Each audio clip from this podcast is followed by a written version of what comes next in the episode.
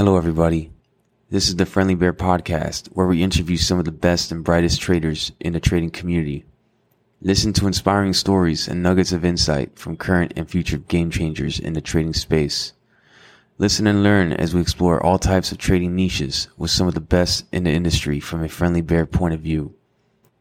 Make sure to check out the Friendly Bear Podcast new YouTube channel called Friendly Bear Research, which includes all the podcast video content and supplemental screen shares. If you enjoy the podcast, please consider leaving a five star review on iTunes.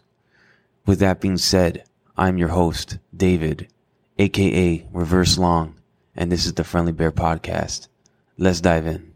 The, the, these, I mean, a lot of scammers, or let's say frauds, or companies that are exposed as frauds, are a lot more based on the internet or internet based, because numbers like uh, you know user numbers or website traffic, um, stuff like that, is much easier to fake than you know like you know, you know what they did back back in 2010? They would sit outside a factory and actually count the number of trucks going in and out. Yeah, yeah, yeah. Uh, you know, that could could be seen as a proof that uh, that the the scale of the business was not as big as they they claimed.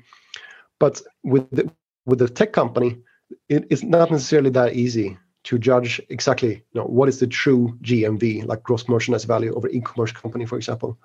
It's it's so easy for them to let's say uh, they buy up a related party like they buy up buy up a subsidiary, they get cash out that way, and then they funnel it back into revenues by buying products. You know, in a circle.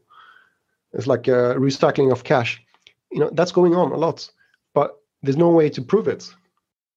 Um, so in, in a lot of cases, I, I, I think that these you know some businesses they are probably real businesses, but you know have great products, but they're overstating the scale of the business by a huge margin. Ah, I see. Uh, but there's nothing I can prove.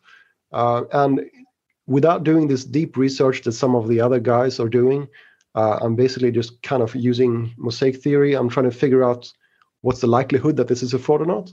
And I have all sorts of um, uh, of metrics that I look at uh, to to figure that out. Wow.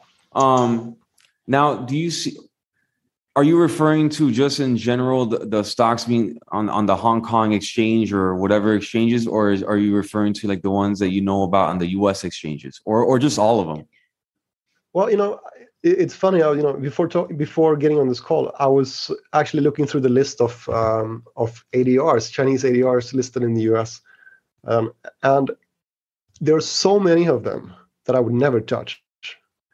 Maybe like half maybe half of them. So um, that have either been exposed and, or, or you know targeted by short sellers, uh, or that I know personally are, are, a little bit fishy in one way or another. Um, so I, you know, I'll be very careful about these Chinese companies, especially these smaller companies that you don't know the actual product. That concludes today's episode. Make sure to like and subscribe to the channel on the platform you use. The Friendly Bear Podcast is hosted by me, David where you can find me on Twitter at reverse underscore long. You can find the Friendly Bear Podcast at www.thefriendlybearpodcast.com as well as on Apple Podcasts, Spotify, Audible, Amazon Music, and now on YouTube at Friendly Bear Research. Until next time, thank you for listening to the Friendly Bear Podcast.